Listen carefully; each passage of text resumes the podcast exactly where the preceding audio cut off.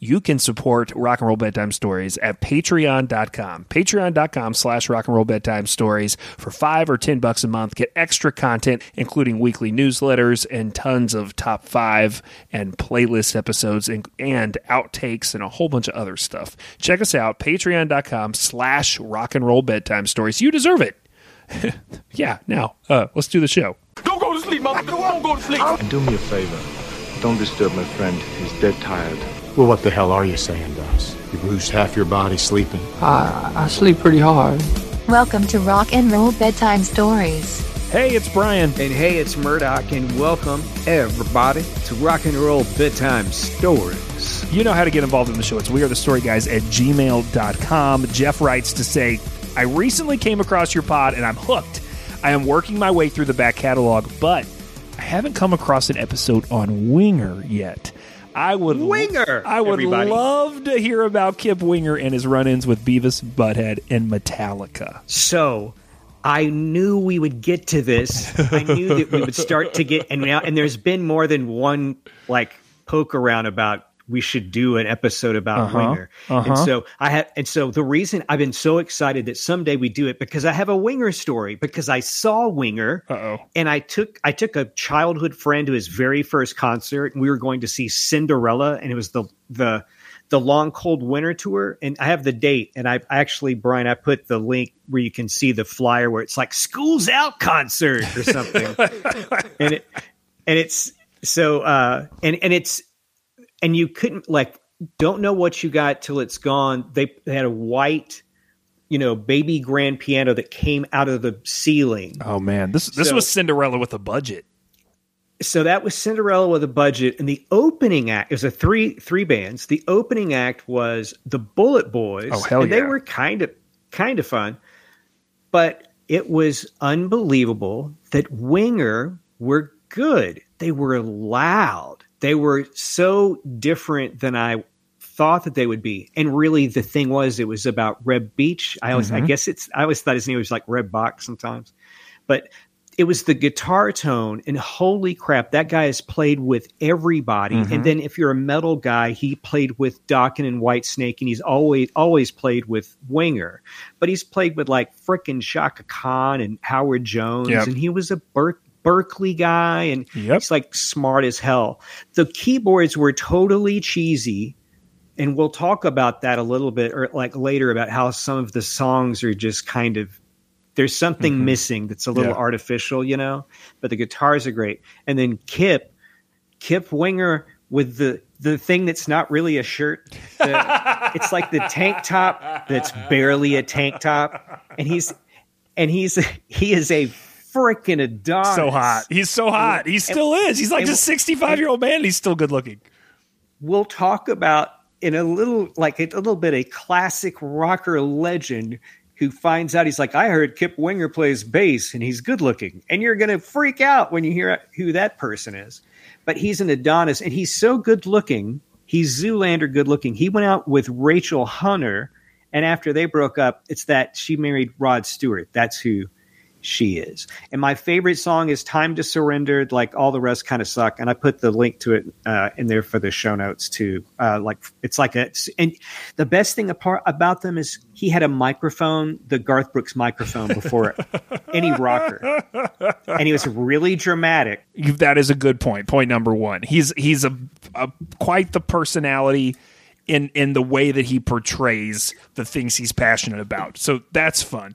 Also, you mentioned this, but we've had this winger episode in the idea chamber ever since we had Richard Bienstock on the show because there is speaking of his quotes, there's such a great Kip interview in that book. Reb, Kip, Beau, who we're going to talk about, all all just spill the tea in, in that book and it's so freaking good. Nothing but a good time of course is that book. It's it's a a biblical type of text good. for this show. So if you i a true story i got another copy of it for christmas and someone was like dude do you have this already? And i was like uh yeah but i have i'm collecting as many copies as possible in as many formats as possible and i don't have this format so i have a really nice hardback cover version of it now and i used it to pull a lot of these quotes so uh we- we've been hesitant to execute on this episode though because I wasn't Right. sure if anybody else was going to be as excited as you and I were to do this episode. So we waited.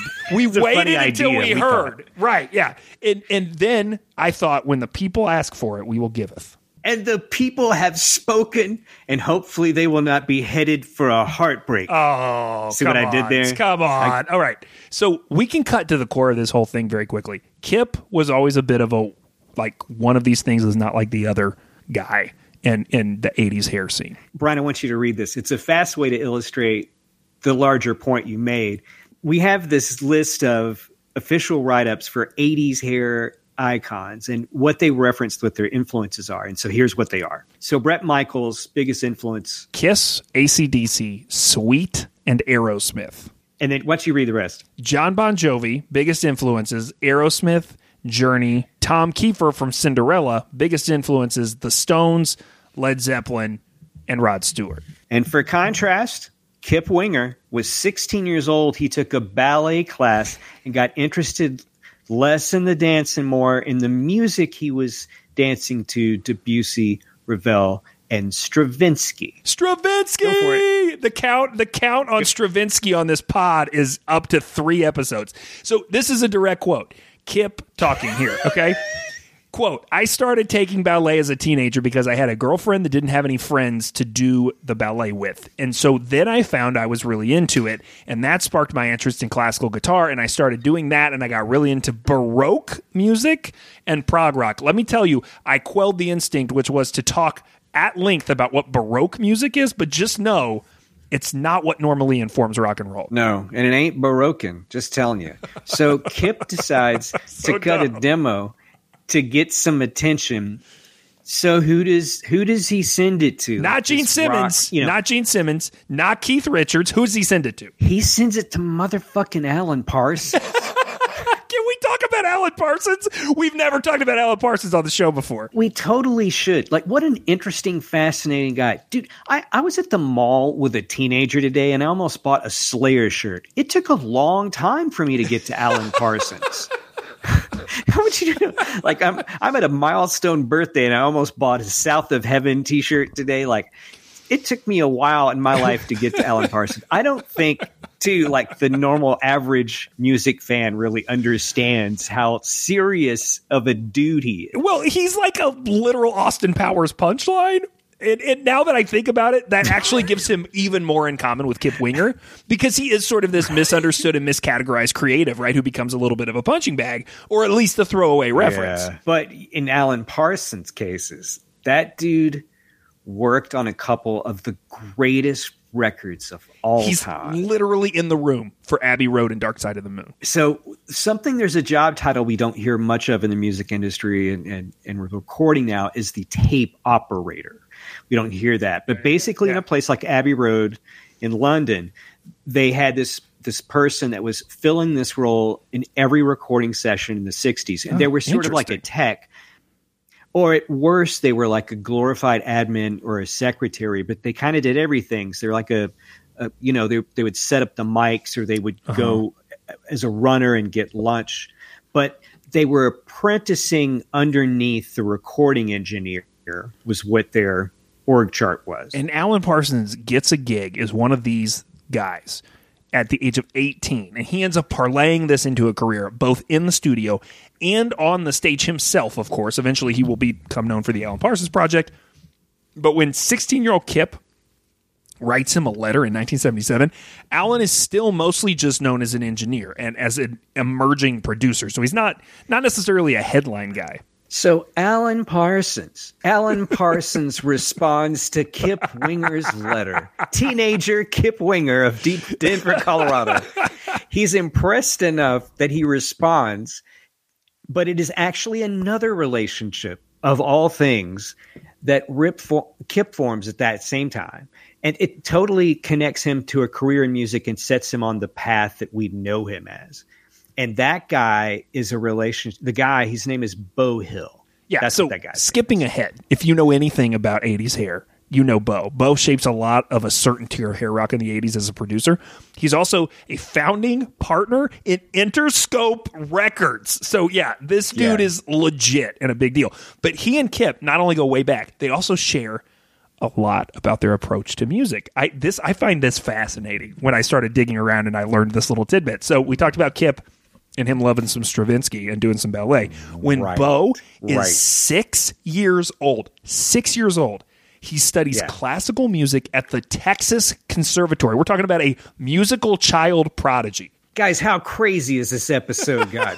Because we went to Kip Winger and Stravinsky, and we got to Alan Parsons. We got a little kid at the Texas Conservatory. Like, Just what what is that like being a little kid at the Texas Conservatory trying to learn classical shit in the 60s and 70s? It's wild. And, and hail everybody, we didn't get to the best part. By the end of the 70s, Kip has a record deal with Columbia. Now, Beau has a Uh, record deal with Columbia.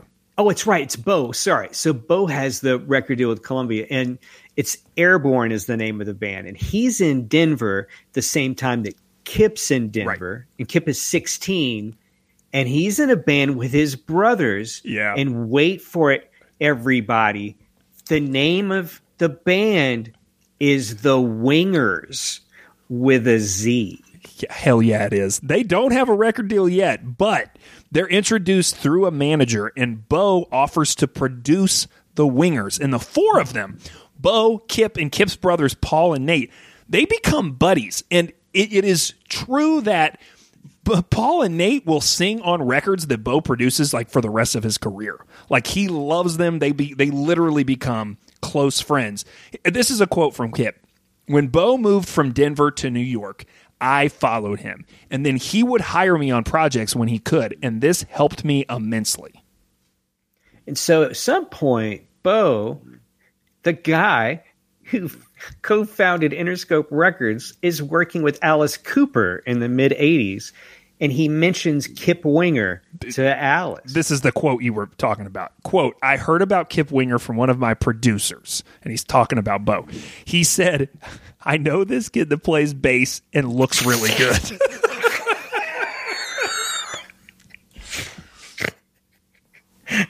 It's so I'm trying to imagine like whether it's it's it's Vincent like without the makeup or it's Alice. right, right. that. It's he's in full makeup when he when he oh, good looking kid. Let's call him. Yeah, let's call him. Let's have him over for hot dogs. Um, so it's important. I, sorry, I went there. It's important to mention where we are with Oh my Alice god. frickin' yeah, Cooper Alice, this is a whole thing, right? Like at this time period. the quickest way to get us to where we are in Alice Cooper history is did you know that Alice Cooper himself refers mm. Yes. to a section of his output in the early 80s as the blackout albums and that is because he does not remember making them due to the amount of cocaine he was consuming. Bad scene for Alice, and he fought like he's sort of a pop culture person. Then too, like he people know him. Like Oh, yeah. insist like.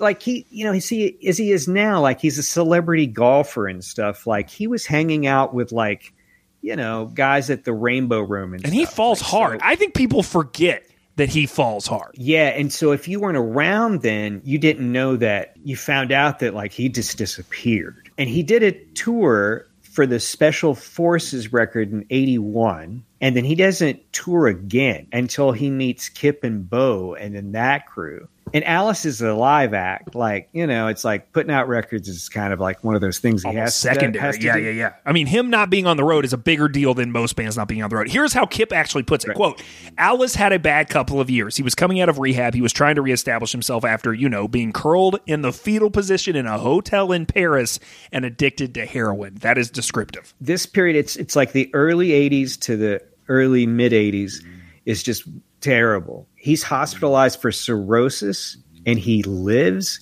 he almost gets divorced but that's a whole nother episode for later and then warner brothers drops it So there's a lot writing on what will become of this album."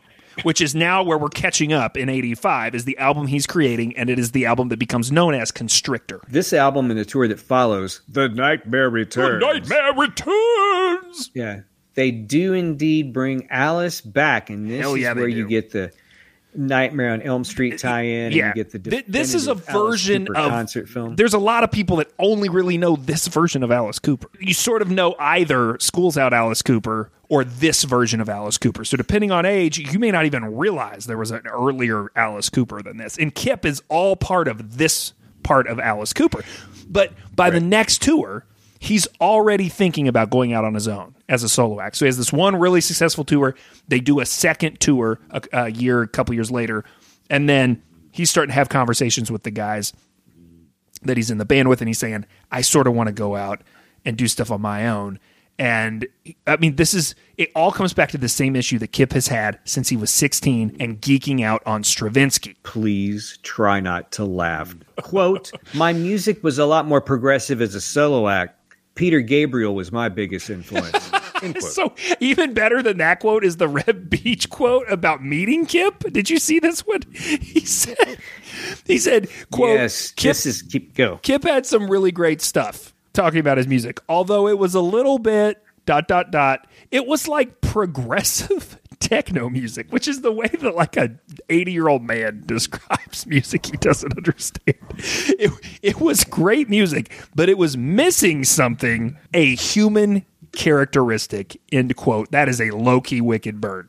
Yeah, and I identify somewhat with what he said because there's parts of it where just the keys like I mean, you can tell that he's trying to meld together different melodies on top of like mel- metal. And you're talking Like, about even even of- in Winger's music. You're talking about in the band's music.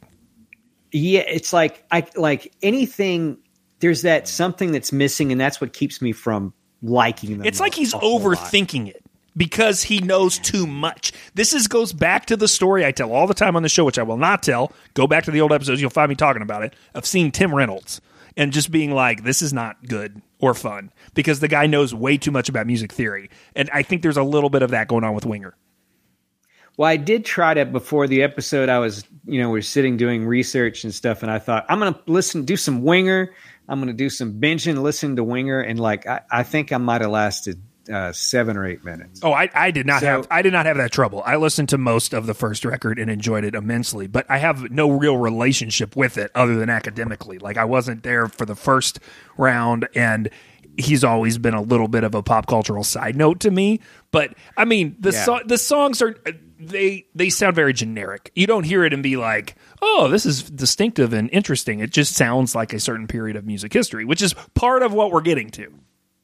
Right, right. So Beau Hill understands Kip and saves him from himself and introduces him to Reb Beach, and eventually it's Kip and Reb and Alice's key Alice uh, Cooper's keyboard player on that tour, whose name's Paul Taylor. That's the band that Kip Winger was in previously, the Wingers.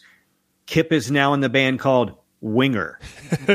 so getting to that name is funny too. But the the letter from Jeff mentions run-ins, quote unquote run-ins with Metallica and Beavis and Butthead, which we will discuss. But we need to distill what those run-ins are about, and I think if we're going to summarize that, it's about respect or lack thereof. Would you agree with that? Right. Yeah, okay, Yeah, so- yeah, it's it's about that. Kip Winger becomes I mean, a really. punching bag. And and that begs the question, which I think we're already sort of getting there, but but why? Why would others think that Kip is a punching bag? Why would others in the scene roll their eyes at Kip Winger? And there is a quote that I think sort of takes care of all of this for us.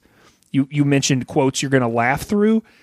It, it answers this pretty succinctly. Read that quote about Tesla and Megadeth. quote with Alice, we had bands like Tesla and Megadeth opening for us, and I was thinking, fuck, I could do this with two hands tied behind my back. I've been writing like Peter Gabriel music on my own, stuff that was such more so much more complicated. But now I sing bands and I was like, wait a minute, you mean I could do the stuff I did when I was 16 and get a record deal? I mean, it's a pretty pretentious thing to verbalize. It's one of those things that you would like say at band practice, but not say in public. I was around during this time, and I remember like there was just this general thing that like he was kind of a douche, and they don't get signed immediately. Uh, this is like my favorite rock and roll story ever. This is why Yes, this is it's why I so good. wanted to do this episode for so long and we were sort of waiting. because this story is so good. So so kick us off. Beau is going for it, and you know it's like Beau is clearly connected. If he fa- co-founded Interscope, so he's pitching. He's pitching the band to Doug Morris at Atlantic Records, and Doug's a pretty heavy hitter at the label even then. And Doug's not going for it. But but here's the trick. Beau I mean, he is purely in the winger corner. He wants us to work. These are his boys. These are his buddies. And so when Doug rejects a demo, go Beau will go back to Kip and the band and he will say, write something else. And then he goes back to Doug and he just tells him it's a different band. Yes, that's right. Straight up makes up band names. Sahara, call your doctor, and and each each one of the each one of the bands keeps getting rejected. so finally, after doing this four or five times over the course of a year, he takes Doug a demo of State of Emergency, and that song still rips. I stand by it. And Doug Morris, Doug Morris wants in. okay, I have to read this. All right, everybody. So this is Beau Hill talking, right? This is a quote from him. I asked Doug, Will you sign it? And he said, Yes, I'll sign it. I walked around his desk, stuck out my hand, and I said, We have a deal? And he said, Yes. And as I was walking out, as I was walking out of the office, he said, Wait, who did I just sign? And I said, You just signed Kip Winger. And he goes, You fucking prick. And he threw him out of the office. And and and Winger Winger got a record deal That is that way. That is amazing stuff. Absolutely amazing stuff. Yeah, yeah. So for what it's worth, Beau was right. Winger sells a bunch of records. They get a record deal with Atlantic, like they're label mates with the Rolling Stones and Aretha Franklin, you know.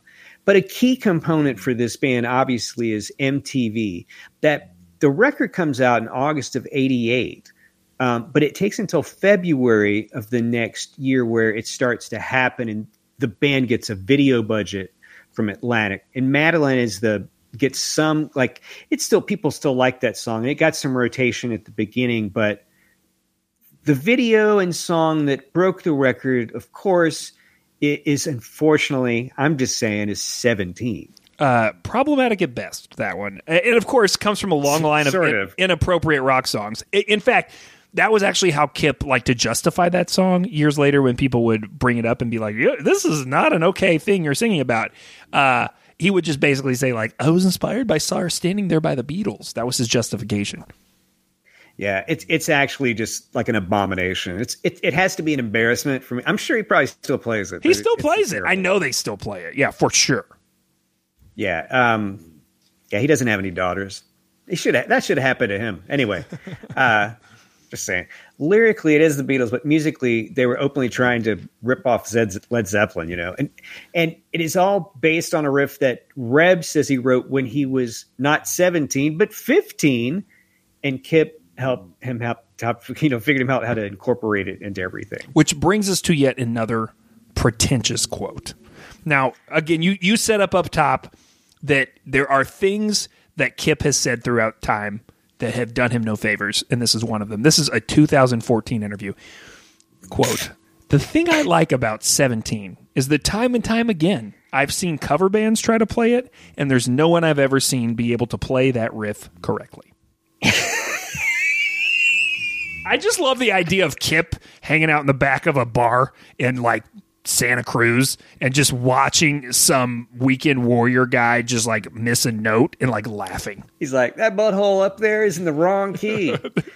in 2012, this is an important thing to think about Kip, who clearly has handled all this very well. Spin ranked a list of the 30 biggest punching bags in pop history. What a great list. And I'd like to applaud the terrible human being that came up with that list to humiliate 30 frickin' people. Winger, Winger came in in the middle. They were 16. But there is a great quote, as I've mentioned there would be at the top, and there is in the write up where Kip says that when the record took off, they realized I've got to keep it together before I read this. They'd be touring and making public appearances, and they didn't know how they should dress. So they pulled out a photo of Whitesnake and dressed like that. Here's the quote into the quote. When you're like inside the quote, when you're a kid, You want to dress up like that. You want to lose yourself in fantasy land. And ironically, Reb Beach will later become the longest running member of Whitesnake other than David Coverdale when he joins in 2002. He's technically, I think, still in that band. But yes, the, the wardrobe doesn't age well. you know, it's ironic because MTV is what makes this band happen. But often on the show, we find ourselves talking about how MTV changed things for the positive. But there's the obvious case, if you guys know and you listen to episode 134 about Billy Squier, everybody wants you. With um, yeah. MTV did a disservice with him with a great song that the video was terrible and it sank him. Yeah, but in the case of Billy Squier, that was a misfire on his part, right? His camp His came up with a video, and then MTV played it, and so yes, they, it That was like they they misused the power of MTV by accident, Wardrobe. right? But with Winger, MTV arguably is their rise and it's their downfall. But for their downfall, it's not their videos or their output that cause an image issue. It's somebody else. I- I've had to come to grips the fact that I'm really a big Metallica fan. What do you mean come to grips? Did I have to tell you? Do we need to have a sit down? Is there like an interview? Of course you're a big fucking Metallica fan. If I was going to describe you and people were like, well, what kind of music does he like? Metallica would be in the top five bands I would mention. Super And- Drag, blah, blah, blah, blah, blah, blah, and Metallica. That's how that Metallica. conversation would go. Yeah, it's you know it's it's so true too. But I remember hearing or seeing Enter Sandman. Like I was a super duper fan of Metallica, so I heard them playing that song. I think they did it like a Freddie Mercury concert. Like they opened with it and nailed it. And but like I I think I saw them play it before it was like actually out. Um, and I knew that it was going to be enormous. Like there was no doubt. And then the video did nothing for me. It just seemed to be like just ridiculous. Um, but the song, like I don't mind the Black Album. I know a lot of people shit on over it, but I think those ninety percent of the songs are solid on that record. But they broke like really big worldwide with videos at that point with that record, and Bob Rock really helped them, you know, Oh, craft sure. Yeah, songs yeah, in a- yeah. in a different way. But but I want you to think about this. Like they were they were sell, they were a real big band in Europe, and I saw them in '88 here in the United States mm. in a sold out shed that had eighteen thousand people.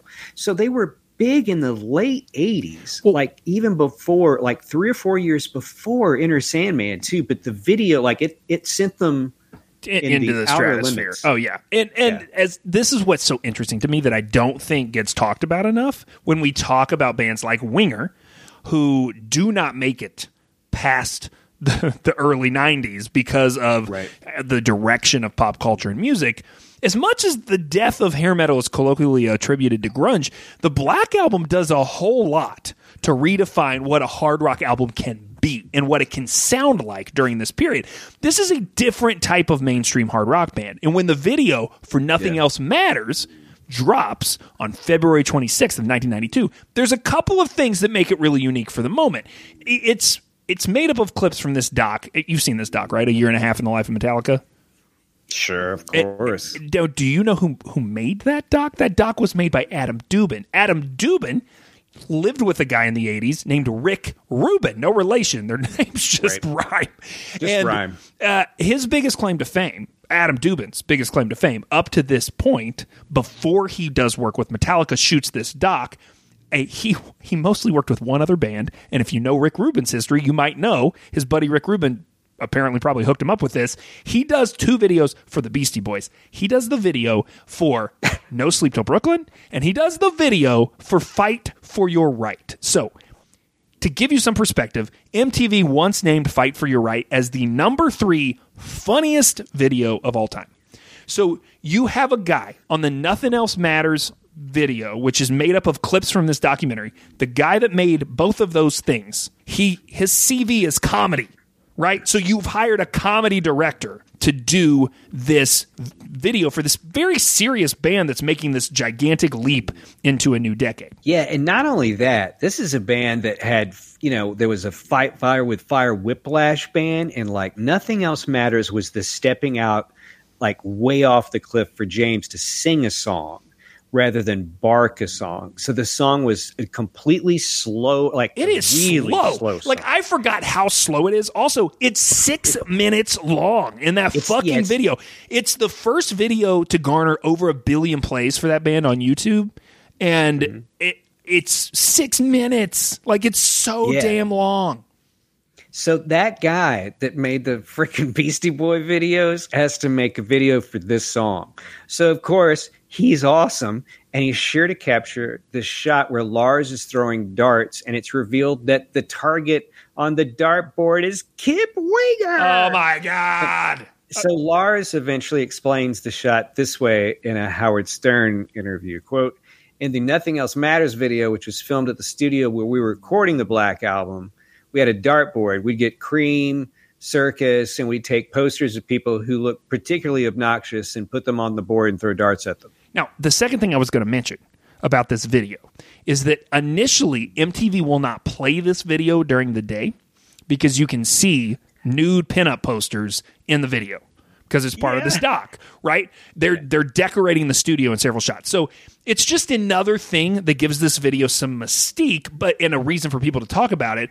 But also there is this direct juxtaposition of disrespect happening where you are equating Kip essentially to a female pinup, making him a, a quote unquote pretty boy and not a serious rock musician. Now, this is all fucked up and backwards, right? Like, this is not how we think about women and pop culture and all these things now. Yeah. But but looking in the rear view 30 years ago, very clearly, it, it's hard to miss that in retrospect. Yeah. So this is bullet number one via MTV, but within that next year or so bullet number two comes via programming on that network as well. Were you were you a liquid television guy? Oh yeah. Uh, that's college. That's college with me living with a. I live with like three other guys, and like that's a place. Not only everyone left, and I was like the, the guy like got I was stuck there with everything, and then uh, I lost the damage deposit, and then they wanted six hundred dollars for the stove. What'd you do to the stove? Yeah, there's more than one occasion where you put cookies in there and forget to take them out and turn off the oven. Like crap like that, you never cleaned it. we had tapes of liquid television. oh, I watched tons of that stuff. But yeah, so we need to explain. It's obtuse. Like explain what liquid television. Oh, yeah, okay, okay, okay. So if they li- don't know what that is. Liquid Television, of course, animated showcase on MTV in the early 90s. And it would feature these animated shorts that were submitted from animators from all over, right? And in 1992, this 30 year old fledgling musician slash aspiring animator who had just had a little success getting a short he made picked up by Comedy Central submits something called Frog Baseball. And this short features a couple of characters who are dumb, rude, awful teenage boys. And MTV is so impressed with Frog Baseball, orders a full series from Mike Judge. Mike and Judge. Beavis, Beavis and Butthead. And that runs for seven seasons. It redefines both the network and lots of things about pop culture. Remember the laundromat that's right there on Bardstown Road in Grinstead? It's not there anymore. Oh, yeah, It's like uh-huh. Washarama or something. yeah. There was the this girl in there. This, she had like green hair or something, and she was the person I talked to. I I took my laundry there, and I don't know how we ever got there, man, Brian. But like at some point, we had an exchange scenario where I brought in DV like DVDs or DV DVR whatever like recordable DVDs. Yeah. and she put the entire Beavis and Butthead like all episodes on on all these DVDs, and she gave me Battlestar Galactica too, like the new one. Nice. Um, yeah, and so I watched. Uh, oh, and King of the Hill. So I got the other Mike Judge thing. So anyway, Yeah, so I mean, the show takes shots at lots of music during its almost decade, right? It, it's how the show is designed in part, but the shot it takes at Winger is more specific because there's a whole character for that punchline, and that character, of course, is named Stewart Stevens. I'm trying not to spit out my water before we start talking about stew. Um, the Beavis and Butthead uh, fandom wiki says Stewart Stevenson is a recurring character in Beavis and Butthead. He is a nerdy, wimpy, and obese teen lacking in self esteem who lives near the boys. He often tries to hang out with Beavis and Butthead, thinking himself to be their best friend, but they always end up bullying him or brutally taking advantage of him. Which is a crazy thing to put in print, which is true. he's also, I love this fact and true. He's also associated with a conservative Christian youth group called Positive Acting Teens. Now, Pats. now read the physical description. Uh, Stewart is significantly shorter than the duo with shoulder length blonde hair, a black winger t shirt, blue shorts, white socks, black shoes, much like what the duo wear. He's also slack jawed and as his buck teeth are shown most of the time. Now the question becomes why Winger? How Why did they Winger? how did they make the shirt have Winger's logo on it of all the bands that it could have been, right? So there's two versions of this story floating around. One is that Mike Judge had heard that Kip had told someone at MTV not to let them make fun of Winger. And of course that's a challenge. You don't you don't let that. And and hearing some of the things that Winger said over history, I, I do I think that's maybe true. I don't know. Right? I, I don't think there was an official proclamation. Did he say it to somebody who knew somebody who knew Mike Judge? I, maybe. Who knows? But the other is that they actually tried several names on the shirt, and when they were developing the idea, it was just like Winger that sort of stuck in the in the animation reels, and they they left it in there. Yeah. And if that is the case, mm. then there is an argument to be made that Metallica striking mm. first with the dartboard sealed the deal because, of uh-huh. course, Yeah. Beavis is always wearing the Metallica shirt. So there's the direct opposite correlation between the two characters. Now, Kip Kip thinks this is 100% the case. He is on the record. This is a quote. Apparently, they tried a few different names on the Stewart shirt. Mine was the one that stuck. It could have been Poison. I don't know. It could have been anybody, but mine stuck. And I think it's because Metallica threw the darts at my poster. I think those two things go hand in hand. He must be a really upbeat guy, even though he has that really gross song. Because he's like, oh, I think it's because Metallica threw the darts at his poster. Like, some people would just be destroyed by the whole thing. Yeah. But can we really blame all of this on Beavis and Butthead? Well, for it, real? it does remind me of the Billy Squier story, right? Billy will say that he saw his ticket sales evaporate almost overnight after his video disgrace. Reb Beach will make similar claims over the years about Winger, but there's a lot happening pop culturally around this time. And frankly, Winger was a little bit late to the game in terms of when they got on the scene playing this style of music. Yeah, yeah. And so an older and wiser Kip has speculated on this and had various uh, things to say, like this quote, there was a turning point in my band where I made a fatal mistake, which was my second album. We were misrepresented on that record. Two things. I should have waited to put that record out, and I should have done an album cover of us in blue jeans. That's what I should have done. And then the music would have spoken louder than the image. He's talking That's about a freaking. That's a freaking Kip Winger quote, everybody. That's another weird thing he said. That's Well- the reason they throw darts at him. Eh, but but how wrong is he? Like what other era has been defined so much music era has been defined so negatively in retrospect by the fashion. Like there's definitely other eras that have been defined by fashion. I mean grunge is to a certain extent. I mean mod is, but like it- it- the, none of it gets lampooned like this period of the 80s and it's because of the extreme I guess. But anyway, he's talking about in the heart of the young uh, or what is popularly known as Winger 2.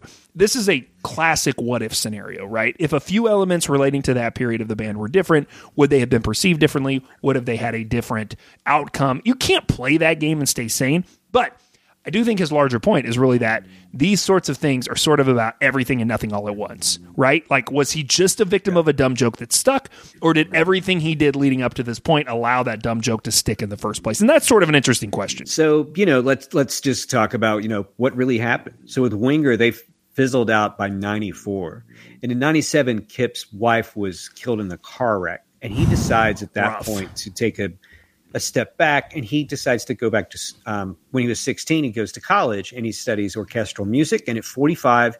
He debuted his first symphony, and eventually he gets nominated for a freaking Grammy, everybody, for classical contemporary composition.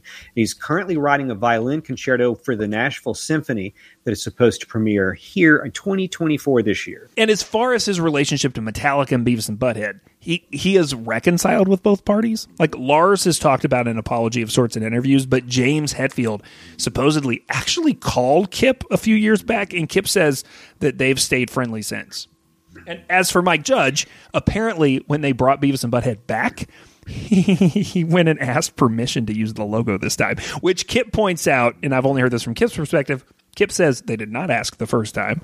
Uh, and so he ended up emailing with Kip and eventually paying for the rights to use the Winger name and logo in the show the second time. So Kip is getting paid a little bit at least for his misery now. And that's really funny, really. And okay, so they still play, and they're are they coming? They're coming to our town, right? Dude, this summer. This are we going? It's it's it's sort of a killer lineup, and I sort of think we need to do it. It's like an outdoor show, like outside of the metro area, but like this could be an official rock and roll bedtime stories event.